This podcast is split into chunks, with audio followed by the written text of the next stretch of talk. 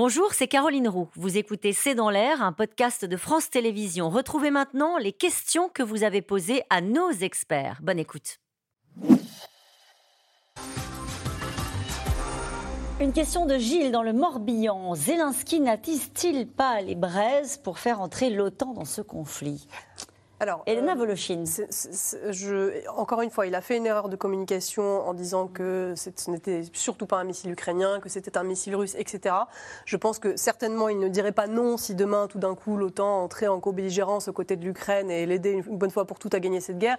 Après, euh, Zelensky, ne perdons pas de vue qu'il n'a jamais demandé euh, formellement à l'OTAN d'entrer en guerre euh, à ses côtés contre la Russie. Il n'a jamais demandé de troupes au sol, il n'a jamais demandé cet état de co-belligérance. Je pense que c'est quand même, il, a, il, il gar- il garde raison dans cette question.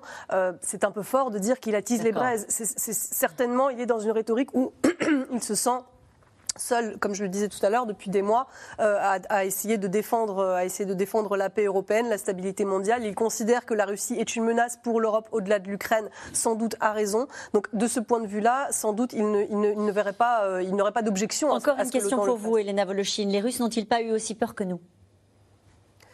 Alors, les Russes, euh, ont- non, je pense pas. Je, je pense que les Russes n'ont pas du tout la même lecture que, de, de- de- que nous. Euh, les Russes ont d'un côté une peur latente et permanente de la guerre qui est là, qui est chevillée au corps euh, depuis, euh, depuis des années, parce qu'ils vivent dans un état de, dans une société ultra-militariste, dans une espèce d'état de guerre permanent où la guerre est omniprésente dans le quotidien, dans, dans, Mais là, sur dans- cette affaire de missiles, ils n'ont pas eu peur d'une entrée en guerre de l'OTAN, en gros Non, je C'est la pense question que qui est non, posée. non, parce qu'on les abreuve, si vous voulez, de discours que comme quoi l'OTAN est déjà en guerre contre eux depuis des mois. En fait, ils n'ont pas la compréhension réelle de, de ce qui se passe sur le terrain. Ils n'ont pas cette, cette lecture qui est informée comme nous, euh, qui se base, qui, se- qui se base sur des faits réels. Une question de Xavier dans le Pas-de-Calais. Comment être sûr de l'origine du tir? D'ailleurs, à l'instant, la Maison Blanche dit qu'il n'y a pas de raison de douter des conclusions qui ont été tirées ces dernières heures sur l'origine du tir. C'est- on a expliqué hein, les moyens de renseignement, les moyens de surveillance, euh, tout ce qu'on peut mettre en, en place et tout ce qui est en place sur cette frontière fait que on, peut restituer et même démontrer. C'est ça qui est très intéressant. On aura les éléments qui permettent de voir d'où part le tir et où Oui, il je, je atterrit. pense que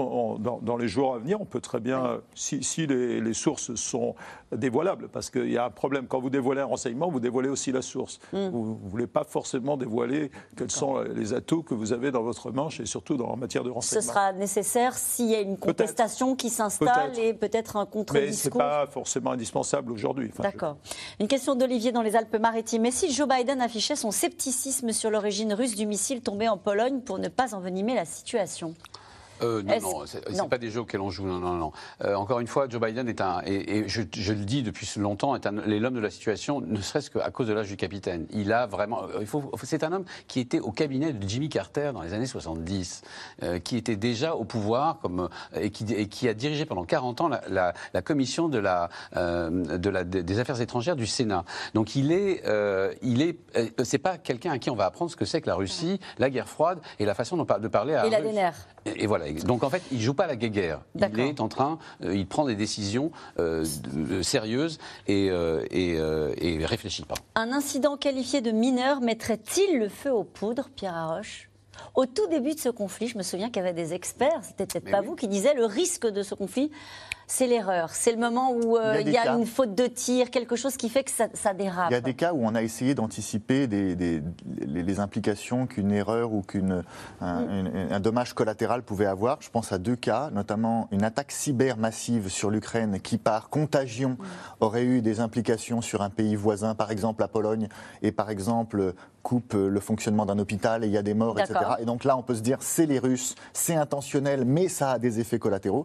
Et puis l'autre cas qui a été c'est une explosion nucléaire. Par exemple, l'explosion de la centrale de Zaporizhia ou une bombe nucléaire. Ah ben alors là, ça peut avoir aussi des effets sur un pays voisin. Et on s'était posé la question, est-ce qu'on pourrait inv- invoquer l'article 5 au titre de ces retombées indirectes? Donc c'est des Et questions on qui sont avait une anticipées. conclusion à cette question?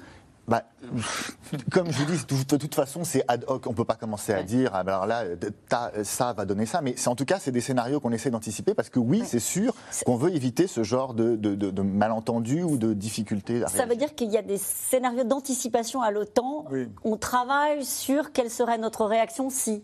Ah, Moi, je me demandais le commandement de la transformation. Oui. La transformation, c'est la préparation de l'avenir, et par définition, c'est basé sur. D'accord. Là, sur je parle d'un conflit et de, de gestion de l'urgence. Oui, bien sûr. C'est même le cœur de- du métier de l'OTAN. Si vous voulez prévenir les conflits, il faut euh, savoir d'abord déceler les signaux faibles, déceler, et puis euh, commencer d'une manière politico-militaire intégrée à, à amener des réponses à tous ces scénarios. Et plus on est challengé, et mieux ça se passe. Une question de Jean dans le Gard. Ne joue-t-on pas à se faire peur? Il en faudra sans doute beaucoup avant que l'OTAN s'engage dans un conflit ouvert avec la Russie. Alors, c'est déjà arrivé. hein. Je rappelle qu'en novembre 2015, un avion russe a été abattu au-dessus de d'un allié, d'un, d'un membre de l'OTAN, la Turquie, et qu'elle a et que ça et que la Turquie avait, avait à bon droit commencé à, expliquer qu'elle pouvait en- effectivement engager le- le- le- l'ensemble des, euh, des, des alliés au sein de l'OTAN.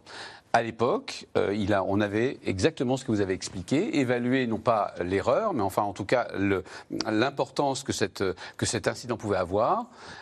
Et ça n'avait pas absolument déclenché rien d'autre que des. On avait considéré que c'était de la légitime défense. On se souvient que c'était lié à la guerre en Syrie. Voilà. Et la- l'affaire s'était clos comme. Donc, ce que je veux dire par là, c'est que c'est déjà arrivé, ça arrive là en ce moment, et c'est ce qui est plutôt rassurant, c'est qu'il y a toutes ces procédures qui nous permettent quand même d'éviter Oui. de passer par le, de fait- d'éviter de passer par l'erreur fatale. Euh, quels sont les membres que pourrait prendre l'OTAN, les mesures pardon, que pourrait prendre l'OTAN en cas d'agression par la Russie d'un pays membre? Quelles sont les mesures que pourrait prendre l'OTAN en cas d'agression par la Russie d'un pays membre Si, si c'est une agression euh, armée euh, et délibérée, c'est clairement euh, l'article 5, et donc tous les moyens à la disposition des alliés euh, qui se- seraient engagés. Mais qu'est-ce que ça veut dire concrètement? bah, Leurs moyens militaires, bien sûr, et puis... Ça veut dire qu'on rentre en Ukraine? Qu'on aide les Ukrainiens Ça veut dire quoi? Non, mais ça, ça dépend.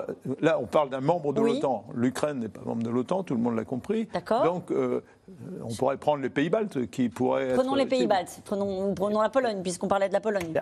Tout- toutes les, les mesures de renforcement qui ont été prises, et en particulier depuis 2014, visent justement à positionner l'OTAN au, au plus près de ces risques, au plus près de ces pays, pour les renforcer, pour intégrer aussi les renforts le jour où il faudra le faire, et pour être prêt maintenant. Ju- Justement, regardez cette question de Bernard dans le Tarn. L'accumulation de forces militaires otaniennes pour soutenir la Pologne est-elle un pas de plus vers l'extension de la guerre? C'est l'inverse. Bah oui. C'est l'inverse comme la question de savoir est-ce que c'est parce qu'on livre des armes à l'Ukraine que la guerre continue, si vous voulez? Si C'est une question qui va dans la rhétorique de, de- qui est de dire parce que l'agressé, parce que l'agressé et l'agressé potentiel se défend ou se prépare à se défendre, à ce moment-là, c'est pour ça que l'agresseur agit. C'est-à-dire que c'est une, c'est un biais intellectuel qu'encourage la propagande russe. Cet accident de missile pourrait-il faire prendre conscience à la Russie qu'il est temps que cette guerre cesse, Pierre Arroche?